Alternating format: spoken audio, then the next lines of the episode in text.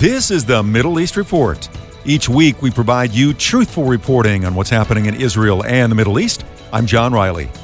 Ben and Jerry's has officially decided they won't sell ice cream to Israelis living in Judea and Samaria, the heartland of Israel. Unilever, the parent company, is known for their activism in a variety of left wing and liberal causes, and this is not the first company to impose the false narrative that Israel is just an occupying nation. Other companies have also tried to inflict economic harm to the state of Israel by boycotts.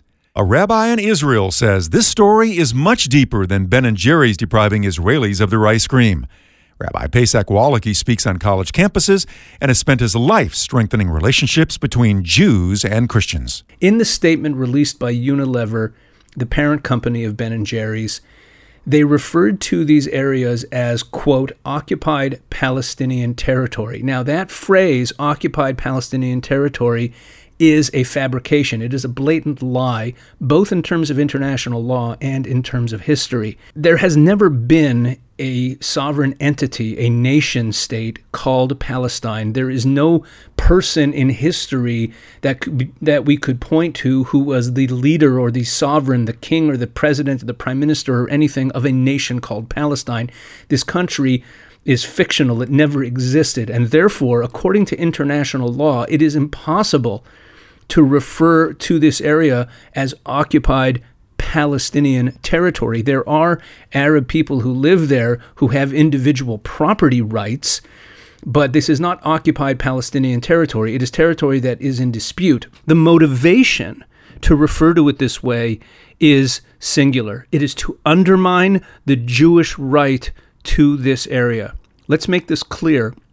The Jewish people lived in this land. In fact, more than 70% of all of the references to places in the Holy Land in the Bible are in what we refer to today as the West Bank. They're in Judea and Samaria. This is the heartland of the Jewish people. This is the Jewish homeland. And the woke left and the Ben and Jerry's leadership are certainly part of this. The, the head of their board of directors is a well known anti Israel activist.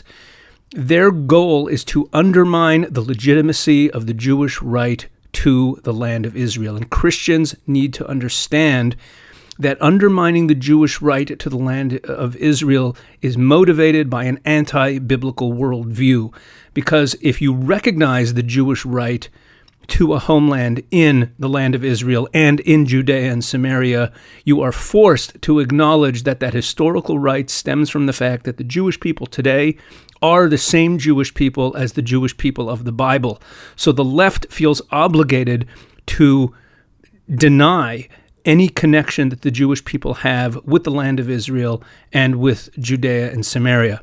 The people of the state of Israel do not need Ben and Jerry's ice cream to survive. We have been through worse. We have been attacked by far better. They represent the left, and it is their hope and probably their expectation that other companies will follow their lead. And I'm calling upon all Christians, Christian leaders, Christian individuals who are listening to this, Get your ice cream from somewhere else. Join us in letting Ben and Jerry's know, letting Unilever know, and you can even go ahead and boycott all Unilever products, but let them know that this is unacceptable.